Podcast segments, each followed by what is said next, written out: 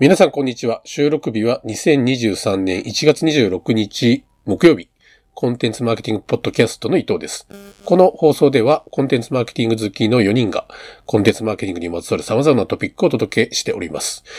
今日は三友さんと三沢さんと私伊藤の3人でお届けします。本日はトピックが3つ。1つ目、生理用品の無料提供に見るオーディエンスビルディング。これはオイテルさんのリリースページからの紹介です。次に、AI コンテンツをめぐる報道と Google の見解まとめ。これは渡辺隆弘さん、SM リサーチのご紹介。それから3つ目は、プロフェッショナル、仕事の流儀、縁の下の幸福論、構成者、大西俊夫さん。これは NHK のウェブページからのご紹介になります。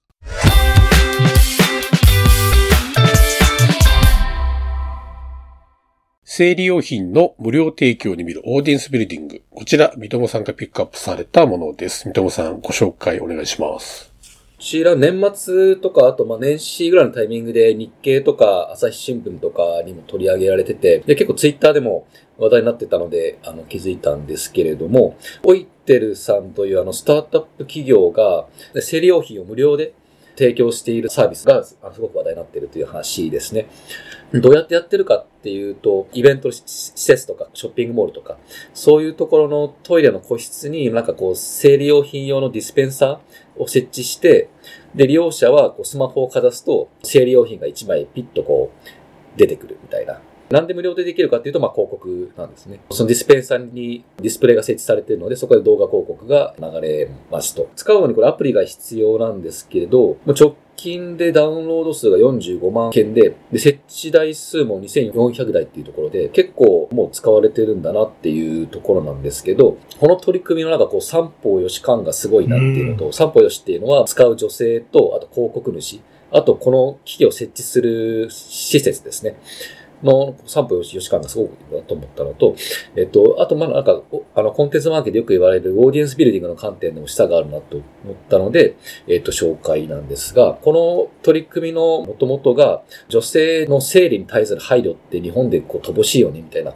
お金もかかるし、みたいなところで、女性からの声として、なんかトイレットペーパーって無料でどこでも常備されてるのに、なんで生理用品ってないのっていうのが、まあ、結構このサービスのインスピレーションだったっていうのが、まあ面白いなと思ったんですけど、お困りとして多かった声が、なんかこうやっぱ生理が、生理が急に来た際に生理用品用品持ってなくてこう困ったことがあるっていう。だけどなんかそのために丸ごと買うのは微妙だなっていう、1, 枚だけ欲しいだけなのにみたいな。まあ、そういうところが、まあ、をうまくついてるっていうのがこう三歩よしの女性向けとして、まあなんかこうすごくいいなっていうふうにいいですね、これ。思うのと、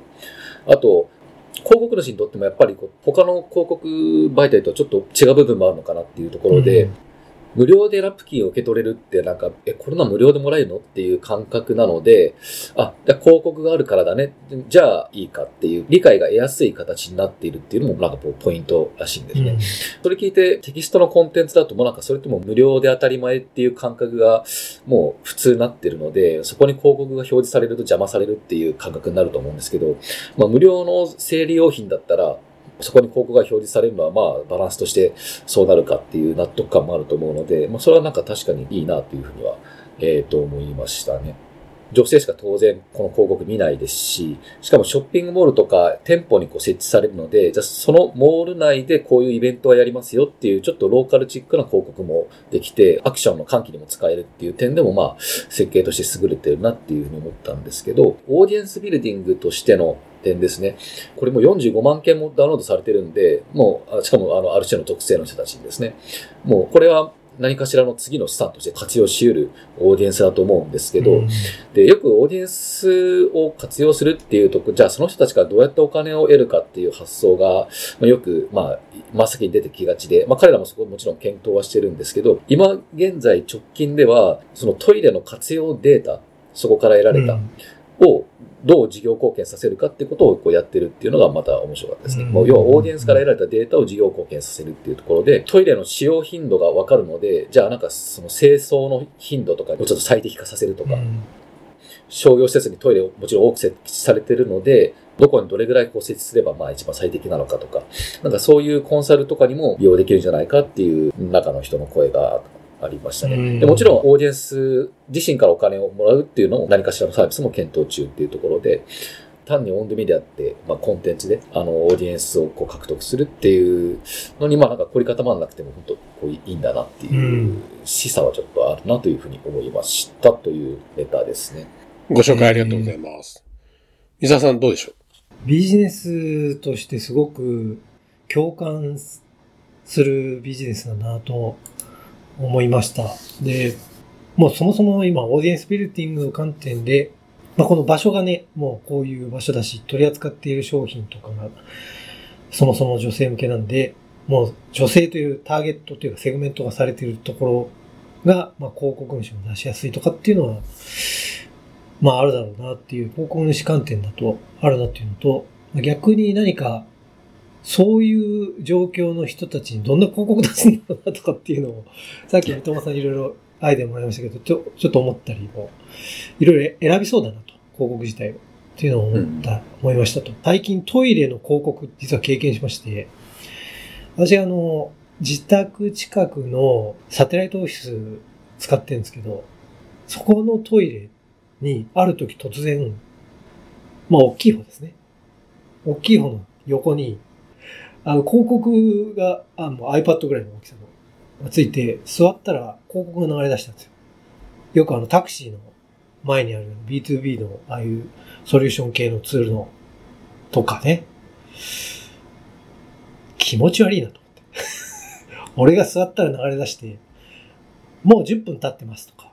半分、広告で半分はなんか、15分経ちましたとか、そういう。これって、であの、似たようなのを、あの、今私が勤めてる会社って5年ぐらい前に、やっぱあのトイレで長居する人がたくさんいて、実際こう大きい方をしたい人ができないから、管理するために、そのなんかセンサーみたいなの入れて、10分とか経つと確か音が鳴るみたいなのやってたんですよ。で、それのちょっと進化版だな、でもちょっとやっぱ気持ち悪いなと思ってたら、今日三笘さんがこれ、伝えてくれてこれめちゃくちゃいいなと思って、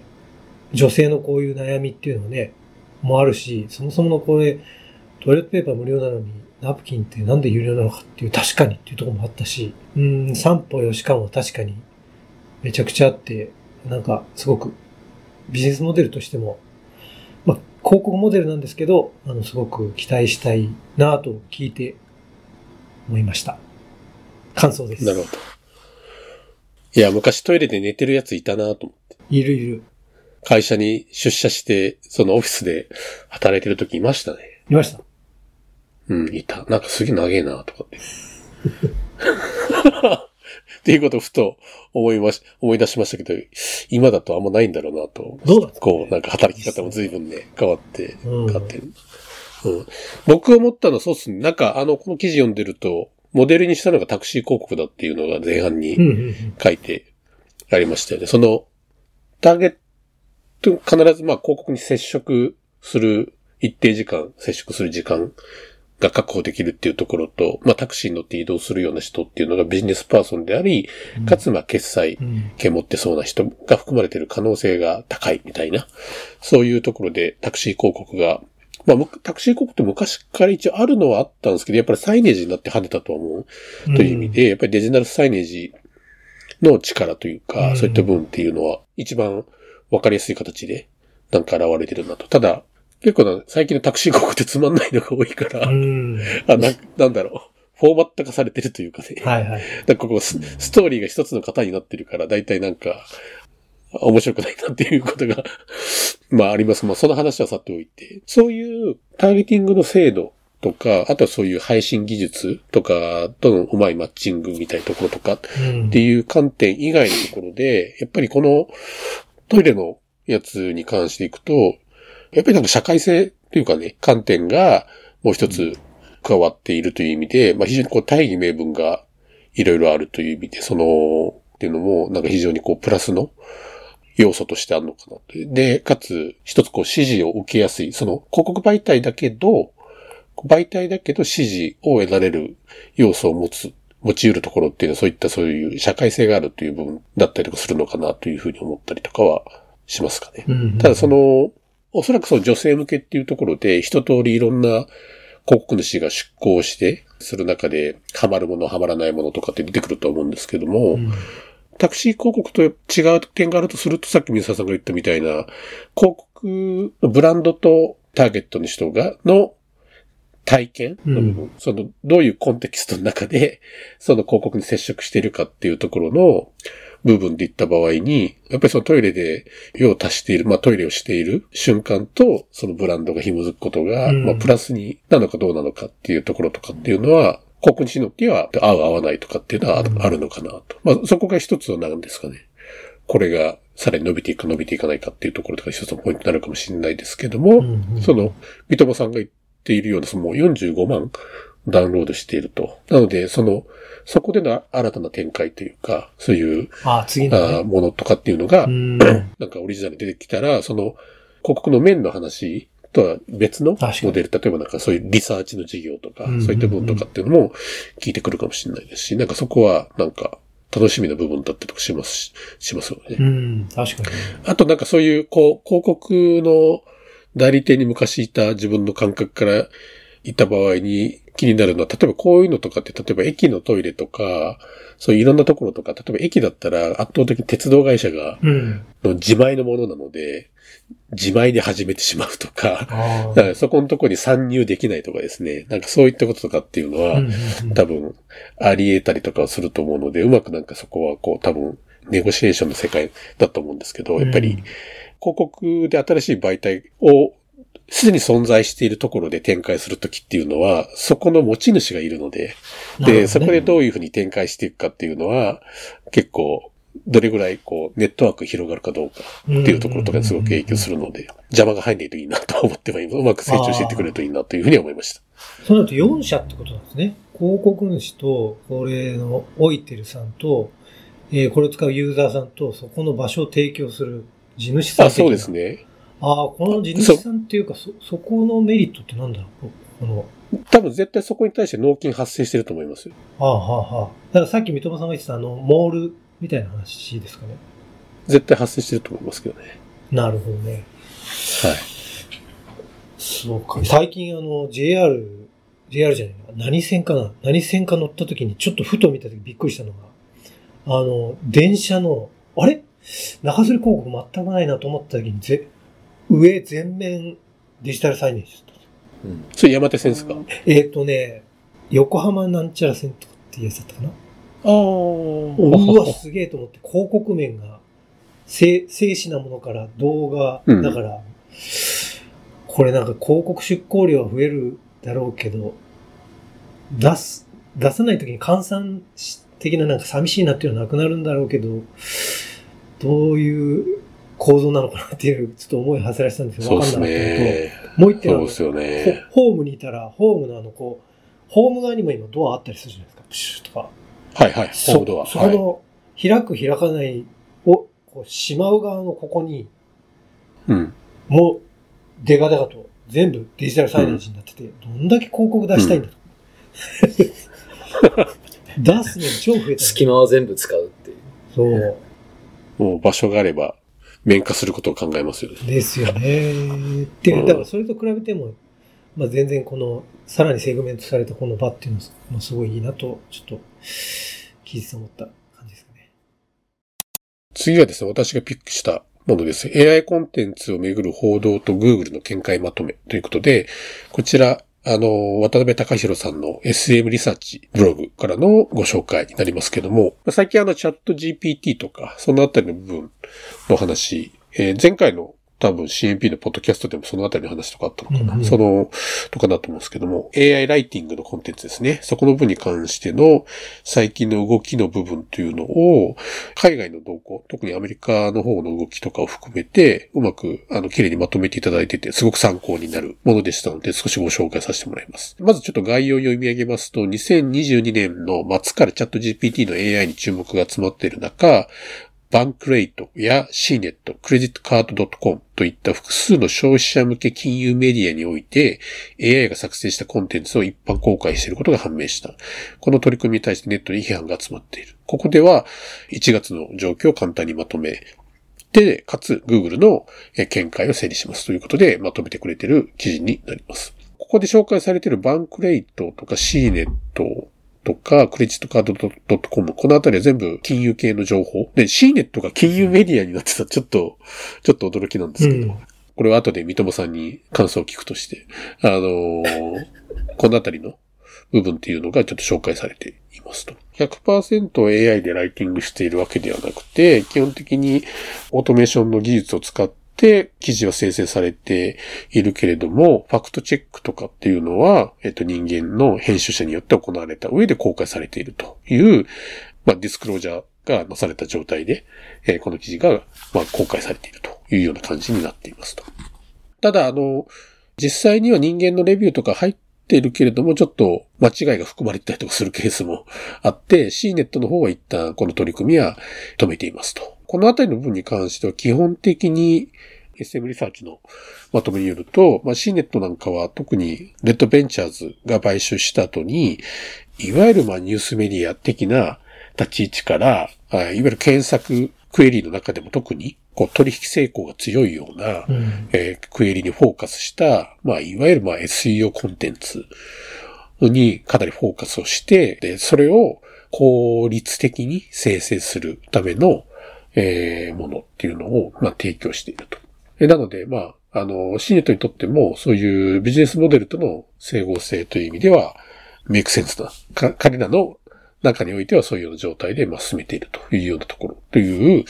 えー話のようでありますと。うんで、まあ、対して、まあ、Google の見解としては、まあ、あの、人が書いて、えーあるものであろうが、まあ、その AI で書いてあるものであろうか、そのユーザーにとって、まあ、有益なものであるかどうかっていうところが一つ、えっ、と、単純なポイントで、あの、ライターが AI であるということ自身がアウトというわけではないというような、うんまあ、ダニエル・サリバンのあのコメントがあって、あまあ、ただ一方で、一方でその、 Helpful Content Update とか Helpful Content System っていうような、まあ、Google の中のそういう、うんえー人のために、にフォーカスを当てて書かれたコンテンツっていうものをより評価をしていくという、えっと、アルゴリズムにおいては、まあ、そういう AI のコンテンツが、いわゆる人のレビューを受けずに評価を受けることは、えっと、おそらく難しいっていうような、そういう形の仕組みにはなってはいるとか、あるいはそういう明示的に直近の品質評価ガイドラインでも、あの、 Experience っていう、えー表現を、あの、項目として入れてはいますけども、まあ、これは、もともとそういう人の経験っていうのは重視は、あの、しているわけですけども、そこをより、まあ、方針を変えたというわけではなくて、より明示的な messaging に、まあ、していってるっていう部分とかも、長い目で見た場合には、Google のスタンスを示しているものなのかなと。うん。で、まあ、総じて多分まあ、このあたりの、Google のこの AI コンテンツと向き合いっていうのはかなり手探りなんだろうとは思いますけども、このあたりという意味でその、えっ、と、直近の、えっ、と、海外での、まあ、どういった取り組みが実際に商用ベースで行われているかということと、Google がどういうふうに考えているかっていうところの、検索のお仕事している人にとっては、うん。まあ、一つ参考になるものなので、ここは、あの、目を通してもらうのはすごく有益な記事かなということでご紹介をしましたと。なるほ内容的にはですね、こう、Google がこういうスタンスでもあるという部分もありますけれども、あの、自分の考えは、まあ、あまり極端にならないことが大事かなと。要するにその、AI で仕事がなくなる的な。発想の世界と、AI にはコンテンツに魂がこもってないからダメだみたいなところの二元論的な極論同士っていう部分っていうのは、やっぱりそろそろ脱却しなきゃいけなくて、うんどこの部分でワークするのか、どこの部分では AI すごくワークするのか、どこの部分ではどうなのか、っていう、あの、ワークしないのかっていうところとかっていうのを、まあ結構、冷静に見ていくというか、っていうところとかっていうところで、まあ活用の仕方っていうのを考えていくことが、まあ大事だよな、というふうには、絶対まあフィットする領域って絶対あると思うので、そこを探るというのはあるかなとは、あの、思ってはいますと。B2B のサービスとか、B2C のサービスとかでも、うん。チャットサポートって結構あると思うんですけど、チャットサポートししょぼいの多いじゃないですか。うん。で、それに比べたら、よっぽどね、あの、チャット GPT の体験っていうか、アバウトな問いかけに対してちゃんと回答してしてくれる体験ってすごくいいし、うん今のチャットボットのコミュニケーションって基本的に分岐をさせられるというか、そうね何についてですかみたいなところが入るじゃないですか。うん多分あのあたりとかっていうのがなくなってきたりとかするといいなとも思うし、に。背景としては。なんで、あたあのあたりのチャットボットのサービス系とかも多分もう、一回作り方というか設計の仕方とかも変わってくるような気はしますよね。確かにっていうよね。うな感じは。うん。うん。昨日ちょっと自分なんかツイートしたんですけども、年末年始にかけて結構あの、会社の請求書とか、うん。か年末調整とか、給与明細とか、マネーフォワード系のツールを、あの、連携して使ってるんですけど、うんうん。結構あれ準備するの大変で、あの、最初の初期設定とかすごい大変だったりとか。マネーフォワードとかもジョブ感とか、いろんなスマート HR とか、うんいろんなサービスって、さい入り口は全部それぞれ違うんですけど、人事サービスとかうん、勤怠管理とか、マネーフォワードは家計とか会計系じゃないですか。はいはいはい。だから結局、それが今どうなってるかっていうと、バックオフィスのうん。総合ツールみたいな形ににどんどんどんどんなっていってるわけですよね。そうです要するになんか入り口違ったのに、うん。全部被ってきて同質化してうんきてるみたいな。はい。やっぱりユーザー的には、これに関してはスマート HR 使ってて、これに関してはジョブ感使ってて、これに関してはうん。マネーフォワード使っててみたいなところとかの、どの製品同士を組み合わせるのが一番、わかります。あの、使い勝手がいいのかとかうん、あるじゃないですか。うん。マネーフォワードのチャットボットが進化したら、マネーフォワードのチャットボットに、何と何と何を組み合わせるのが一番使いやすいですかとかって。聞いてみたいなとか。あなたのこれが一番の、パターンもこれです。ちょそうそうそう。今の私の一番楽しみそれです。チャットボット進化。そこ？あんままとめになってないですけど、うんまあ一応こんな、なんですかね、こう使いどころを考えるみたいなところとかを冷静に考えていくとすごく、あ楽しいんじゃないかなっていうふうには思ったりとかしてるっていうのが自分の意見ですかね。うんうんうん。はい。お二人どうでしょう？三笘さんからどうですか？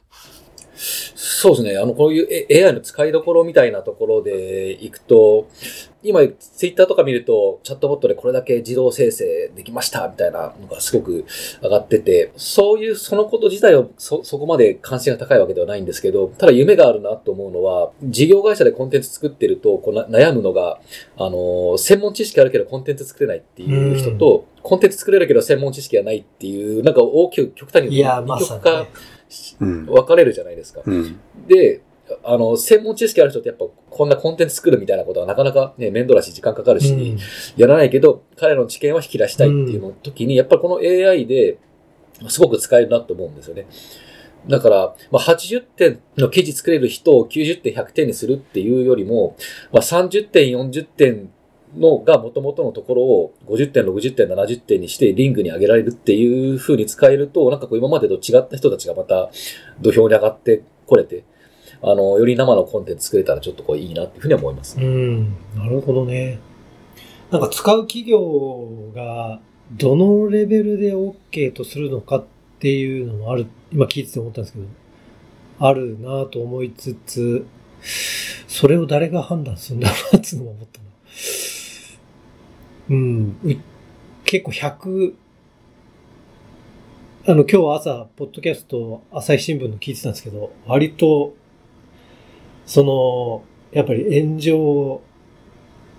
に対してすごくシビアになってて、こうだ出せるものがなかなか厳しい、社内でのそのチェックが厳しくなって、あんまり自自由にというか、今まで通り出せなくなってきたっていう記者からの質問が読んでたんですけど、果たして AI だとどどうなるんだろうとかは、でも、うん。ななん現実か、的なところとしてですね。その、経験、なんですかね、実地経験とかが必要なものとか、やっぱりそういうものとかっていうのは、当面の見通しの中ではなかなか難難しいような気はするんですけど、例えばなんか速報をまとめるとか、いろんな世の中の動きとか、どなんか、とかっていうのはね、あるでしょ。まあ日経なんかもともと決算情報なんかやってるみたいなこと言ってるわけですし、企業の決算なんかは。ある程度こう構造化しやすいものとかっていうのは、うんまあ要するに発信する内容とかある程度決まってるものああ、と確かに、かっていうのやりね。やすいんでしょうしね。企業サイドとかで言ったらね、それこそさっきのチャットボットの話の関連になっちゃいますけど、うん結構めんどくさいのマニュアル作るのめんどくさいじゃないですか。そういうなんかツールとかのマニュアルとか。ああ、確かにね。はいで、あれはい、アップデートするのも大変じゃないですか。いや、そうあのあたりとかすげえ楽になるんじゃないかなとか妄想したりとか。なるほどな。あとの契約書とかも、あれですよ、構造化されてるから、うん。ね、もともとそういう AI 向きっていうのも昔から言われてますよね。確かにそうです。なので、どこが置き換えができんのかなっていうところを、うんなんか0か1かの話じゃなくて、グラデーションがある中での思うん。考にしていった方がいいんだろうなっていうふうに思いますよね。うん。で、多分究極的に、これはもう完全に勘の世界ですけど、究極的にはなくならないと思うんですよ、人間がやる領域って。うん。うん。で、前ちょっと自分がキャンブリーで週に3回ぐらいこう英会話やってるんですけど、うんその、その時にその会話の題材としてそういう AI ライティングのネタを元に会話したんですけど、うん。その英会話のこういったオンラインのサービスとかも、こういう AI のサービスとか、チャット系の AI とかがすごく進化してきたらなくなるのかねって話をしたら、まあ今、僕たちがやってるやつとかはなくなるかもしれないよと。で、もっとこう細かいニュアンスとか、もっとなんか、会話の中の例えばレアケースとか、だけどネイティブのコミュニケーションにとってはすすごく使われるようなものうん。とかっていうところとかっていうのは多分残るので、そういったところとか向けてよりなんかアドバンストな領域とか、そういうもっとフォーマルなコミュニケーションじゃなくて、もっと込み入ったコミュニケーションとかっていうものをトレーニングするためのプラットフォームとしては、こういったものが使えるだろうし、みたいな。なので、何かしら領域っていうのは多分あるんじゃないかなっていうなふうには、まあ、信じてるというか、思ってるというか、っていうふうに思います期待したいところですね。そうですね。最後は、三沢さん、お願いします。プロフェッショナル仕事の流儀、縁の下の幸福論、構成者大西俊夫さんの NHK のこの番組をちょっと取り上げたいなと思いましたと。で、これあの、先日ツイッターのタイムライン見てて、どうなったかなこれすごくいい、良かったから見た方がいいというところがあって、ちょっと、あの、見てみたんですけど、まあ、いくつか思うとこあって、ちょっと共有したいなと思いました。で、この取り上げられた方がですね、フリーの構成者、大西さんという方で、皆さんどうですかね？多分、コンテンツマーケティングしてるからには、少なからず文字に向き合って取り扱う仕事をされてると思うんですけど、私もかなり仕事でですね、いろんな文章を最終的に責任者としてチェックして世に出すっていうこともやってますし、その、世に出すまでのプロセスの中で、あの、レビューをする一人としても入ってたりとかして、いろんなコメントとか、えっ、と、赤入れとか、まあしてる身なんですけど、まあその上でこの内容を見てちょっと感動したりしたことがありました。この大西さんがですね、まあ、誤字脱字だったり、まあファクトチェックもしたりとか、それだけにとどまらず、まあ文章のその表現にまで踏み込んで、これってこの全体から考えると、文脈から考えるとこういうことの表現で大丈夫ですか？このえーキャラクターであれば、こういうことを言わない感じですけど、こういう言い方の方がいいんじゃないですか？っていう、そこまで踏み込む人なんですね。なので、あの、出版社とか、えっ、と、小説家からめちゃくちゃ頼られてて、まあ、このプロフェッショナル仕事の流儀に取り上げられるぐらいだから、まあ、そうなんだろうと思うんですけど、この番組の中身はですね、あの、結構この、構成者という役割っていうんですかね、業種というか、その仕事の難しさだったり、えーさらにはこの大西さんの凄さっていうのを伝えてるんですけど、まあ、構成者っていうのが、まあ、やっぱりこのインターネットの普及で書籍販売がどんどん減少している中で、まあ、仕事がめちゃくちゃさらにきつくなっていると。1文字0.5円とか番組の中で言ってたんですけど、まあ、その単価がさらに下がったりとか、納期がもうどんどん短くなって、それに耐えられないと、あの仕事がやっていけないっていうのが構成者だと。で、さらに厳しい仕事になってると。世の中ではこんなことも言われてると。日本語の自動修正機と。機械みたいなね。先ほどの AI みたいな、ちょっとトピックで話しましたが、人間がやってるんですよね。単なる間違い探しではないと、大西さんは言ってて。でも褒められない。逆に、一文字でも一箇所だけでも見逃すと怒られる仕事。次に仕事が回ってこない。みたいなことを言ってて。いや、相当厳しいなと。ただこの人のスタンスとしては、自分のところにゲラが送られてきて、その本当にこの書いた人が言いたかったことは何かまで、ちゃんとこう、向き合って、で、それに対して答えていくっていうのを、もう35年やっ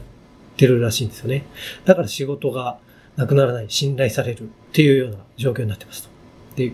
一つのエピソードとしては、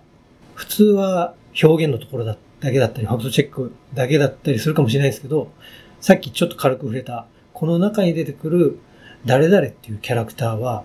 こういう言葉遣いするから、一般的にはこの表現 NG だけど、この時は OK にするとか、このキャラクターだったら、こういう場面の時に本当にこういう言い方をするのかなっていうことを、執筆者にこう返すらしいんですよね。ここまでやる構成者すごいなと思って、で、それを自分の仕事にちょっと置き換えた時に、まあ、先ほどお伝えしたように私も文章に向き合ってるので、本当にいろんなコメントチェック入れて、まあ、初稿のレビュー、最終稿のレビューとかするんですけど、かなりいい加減だったなとか思って、いい加減って言ったらいいあれですけど、まだこう、改善の余地が多分にあるなと思って、私だったらこの書き手が何を言いたかったかっていうことはもちろんのことを、我々から例えば発注してるんであれば、このテーマに対して書き手がこう書いてきたっていうその目線合わせから、どう思ってこう返したのかっていうその背景の理解とかを事前にこの書き鉄をしないといけないなとも思いましたし、我々がこのテーマで届けたい読者に対してどういう読後感を持ってほしいというのが思いがあったんであれば、えーちちゃんとそこまでこの文章に対して、この一言がそういうふうに思わせられるかどうなのかっていうのを、えーその書き手の方となんかうまく会話して、ちゃんとしたいいものを世に出すっていうのは、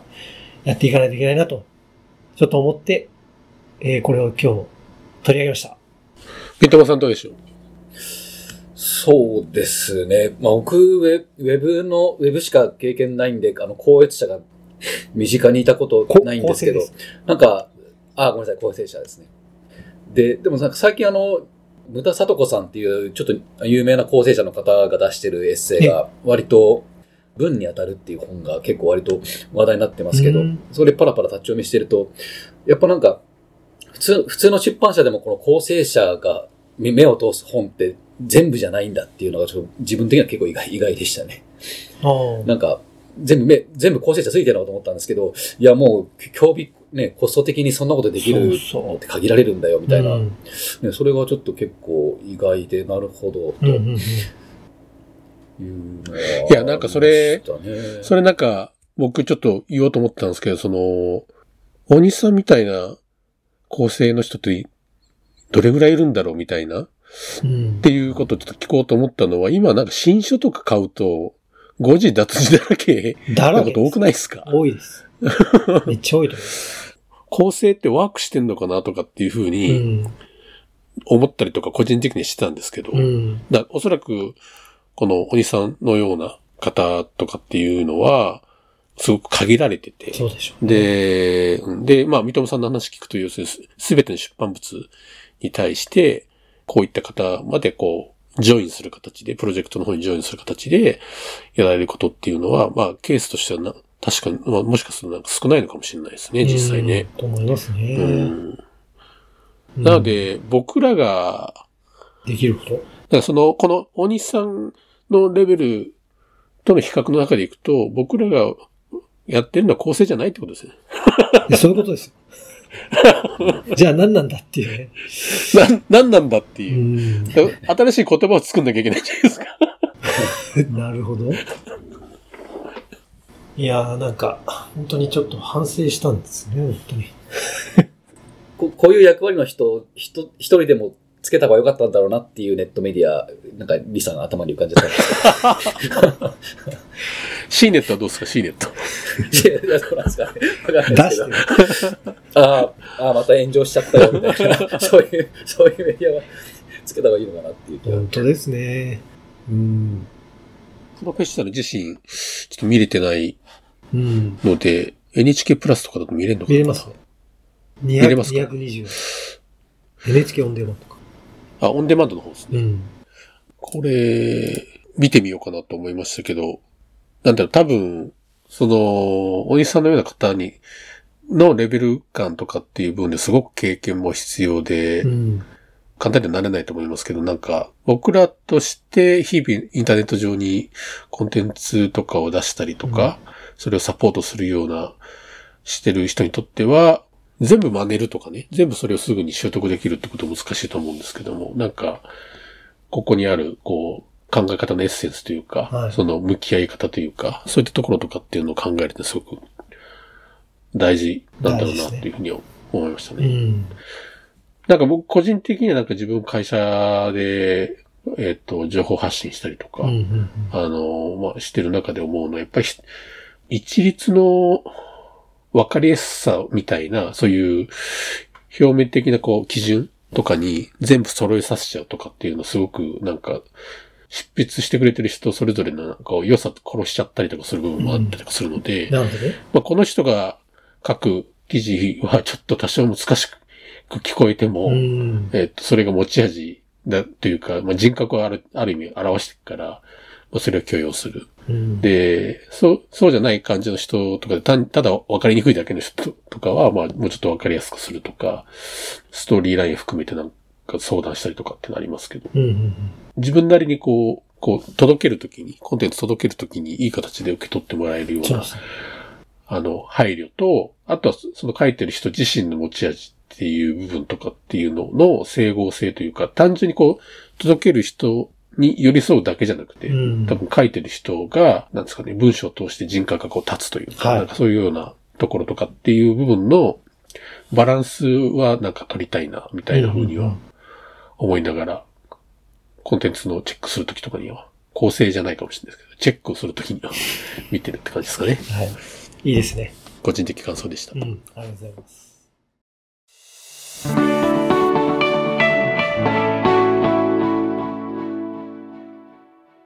今回ご紹介したトピックの参照元リンクは概要欄にまとめておりますので、ぜひ、えっ、と、概要欄のところですね。そこも、えご覧ください。えー CMP では番組へのメッセージをツイッターから募集しています。ハッシュタグ CMPJP をつけて投稿していただくか、我々4人、いずれかのアカウントへ、えー DM を送ってください。もしこの番組が気に入っていただけたら、ぜひフォローもお願いします。コンテンツマーケティングポッドキャスト、ここまでのお相手は伊藤と三沢さんと三友さんでした。えーそれでは、さよならさよなら。はい、さよなら。